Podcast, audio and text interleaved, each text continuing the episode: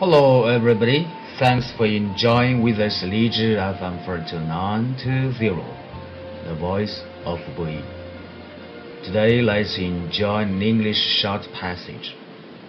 A gift from the heart. The hardest arithmetic to master is that which enables us to count our blessings. Eric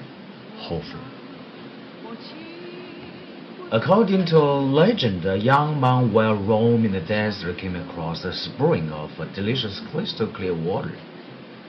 The water was so sweet he filled his leather canteen so he could bring some back to a tribal elder who had been his teacher. After a four-day journey, he presented the water to the old man who took a deep drink, smiled warmly, and thanked his student lavishly for the sweet water. The young man returned to his village with a happy heart. Later, the teacher let another student taste the water. He spat it out, saying it was awful. Its appearance had become stale because of the old leather container. The student challenged his teacher. Master, the water was foul. Why did you pretend to like it? The teacher replied, You only tasted the water. I tasted the gift. The water was simply the container for an act of loving kindness, and nothing could be sweeter. I think we understand this lesson best when we receive innocent gifts of love from young children.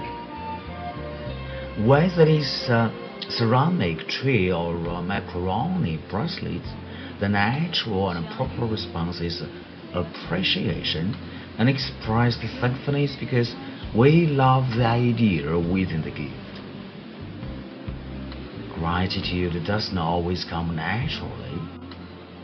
Unfortunately, most children and many adults deal only the thing given rather than the feeling embodied in it.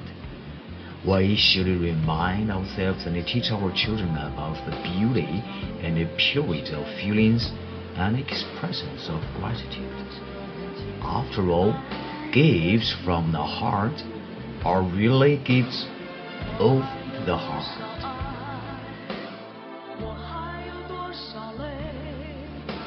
来自内心的礼物。世界上最难的算术题是如何清点我的祝福。艾里克·胡佛。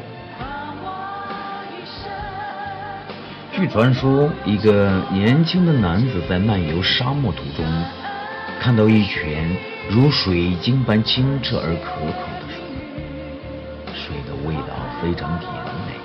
于是他灌满了他的皮水壶，这样就可以带一些回去送给曾经是他老师的部落长老。经过四天的旅程，他把水呈现给老人。老人深饮一口，和蔼地笑了笑，并深切感激学生赠予他甜美的水。年轻人怀着。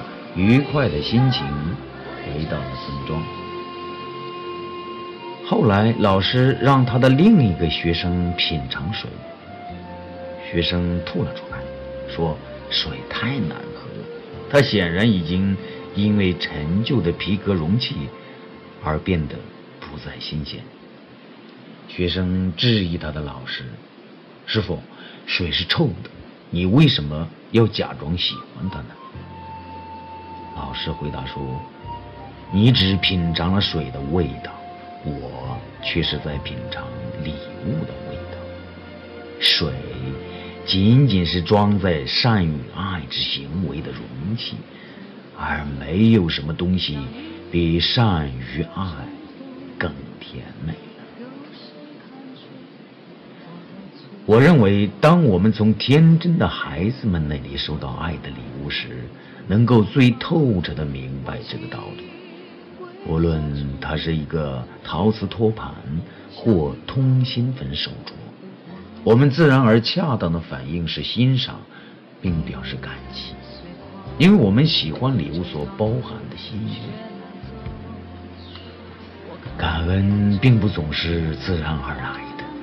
不幸的是，大多数儿童和成人只看重被赠予的东西本身，而不是它体现的情谊。